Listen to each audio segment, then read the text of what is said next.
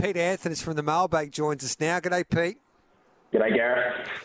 We're racing at Ascot on a Saturday afternoon. Are you confident that we can find a couple of winners? I'm confident that the market's pretty pretty tight. It's pretty difficult to beat at this stage. Um, there's a lot of horses short in the market that just look like they're the right price. So I've only got two selections at a bit of a price. Um, yeah, it's not really a meeting where I've got a great deal of confidence this far out, but you never know what will happen in the late market. That's a good point you make, Pete. Where do we start with your specials?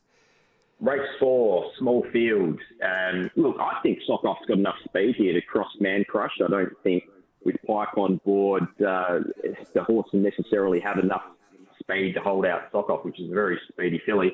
I think Sockoff crosses to the front, and if Holly Watson gets the tempo right, there's no reason why she shouldn't. She just goes so well when she finds the fence.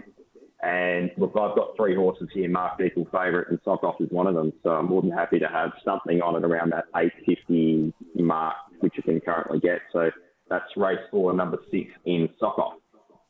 And then what is the other of your specials there, Pete? Uh, last race, we'll go to race nine. Look, again, another race that's a little bit tricky on paper to work out. There's a few horses here. Be Optimistic's in really good form and get Pike and Maxwell, but look, I think there's enough speed here from the outside. Birdie Eagle, Chabalda Varga, Weapon Son, I think they all come across. And Birdie Eagle's the horse I'm going to side with. And look, it goes really well on the quick back up. We saw last time was on the seven day spin. It was backed in the favourite and was never never outside of the coffin. So look, I, I think he gets into a good spot here from gate 12. Brad Parnham can just take his time and come across. And look, the horse has got some really good figures at this track and distance. So for me, race nine, number 10, Birdie Eagle, around that $9 mark once more. It's just a bet at the odds.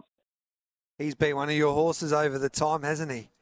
Yeah, it really has. And look, Nev Parnham's just been in really good form. We have seen the stable at times sort of drop off here and there, but the horses he's got up and running, they just seem to be running really consistently. They haven't really dropped off at any stage. So, look, uh, one more time with Birdie Eagle. And Pete, if we want to catch all of your work and your subscriptions there at the mailbag, how do we go about doing that?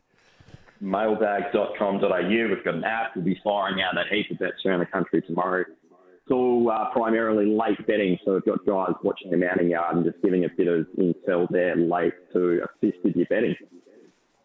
Love it, mate. And I'll be following you in as um, as we always do there at Ascot on a Saturday. Good on you, Pete. Thanks for that. Cheers, Chief.